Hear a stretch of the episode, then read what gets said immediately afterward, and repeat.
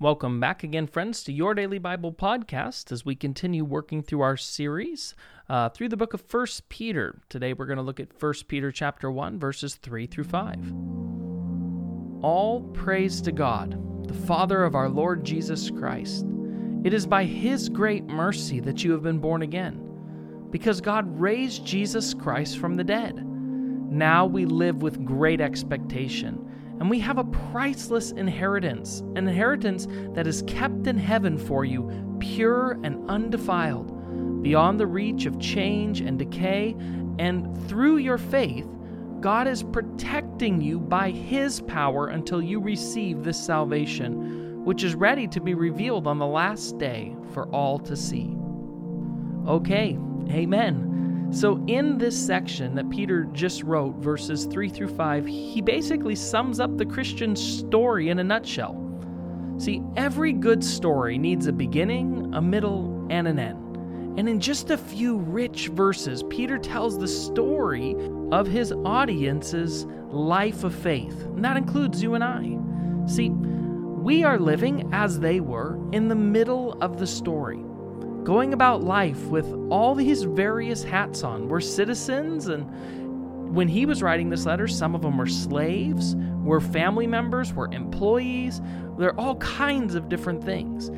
To his original audience, the many of them had lived in a pre Christian world for most of their, if not all of their lives. And they had not had a life characterized by hope, especially if they were a slave. But now, they were known and had become God's people.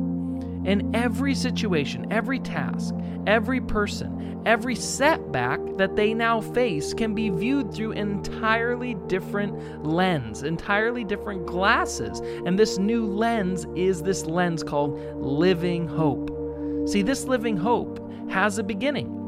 The resurrection of Jesus Christ from the dead is the beginning of our hope the hope that Christians have is not just some kind of wishful thinking. No, see, it springs from an empty tomb, a literal tomb that once held the body of our crucified Lord and Savior Jesus Christ. That tomb that once was filled, but only for three days, is now an empty tomb. When Jesus rose from the dead, he dealt death a fatal blow.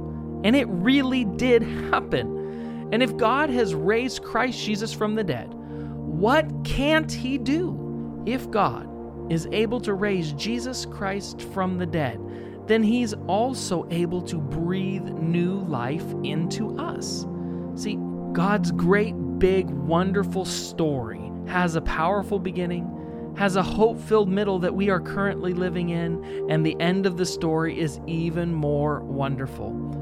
Now, Peter looked forward to this inheritance, an inheritance that would never perish, never spoil, and never fade. And we might be tempted to look forward to things like vacations, or if our favorite sports team could win a championship, or maybe our one day retirement. But all of those things can be ruined by a canceled flight, an injured player, or a crash in the stock market. As the pandemic began, we uh, found out all too well that things that we had placed our hope in, our hope was misplaced. But what God has in store for us, He keeps safe for us in heaven. And it's not just our inheritance that God keeps safe. Peter tells us he keeps us safe too, that we are shielded by God's power until he finishes the job, until the coming salvation is ready to be revealed in the end time. See, the gospel, the good news, is not private. It's not a part time and it's not a set of religious beliefs. It's the true story of what God has done and is doing for and in the world through Christ Jesus in us. So, however each day unfolds, we can walk with hope because Christ is risen from the dead. He's coming back again, and in the meantime, God is with us, protecting us by and through His Spirit. Let's pray. God, I thank you right now today that your gospel is not just good news about what you used to do, and it's not just good news about what you're going to do again in the future. It is good news for every situation and every moment of our life today. You're so good to us, and you care for us so well, and you protect us, and you provide for us. And God, it is our choice today to turn towards you and say thank you, to worship you, to, to praise you, and to lift you up. In Jesus' name, amen.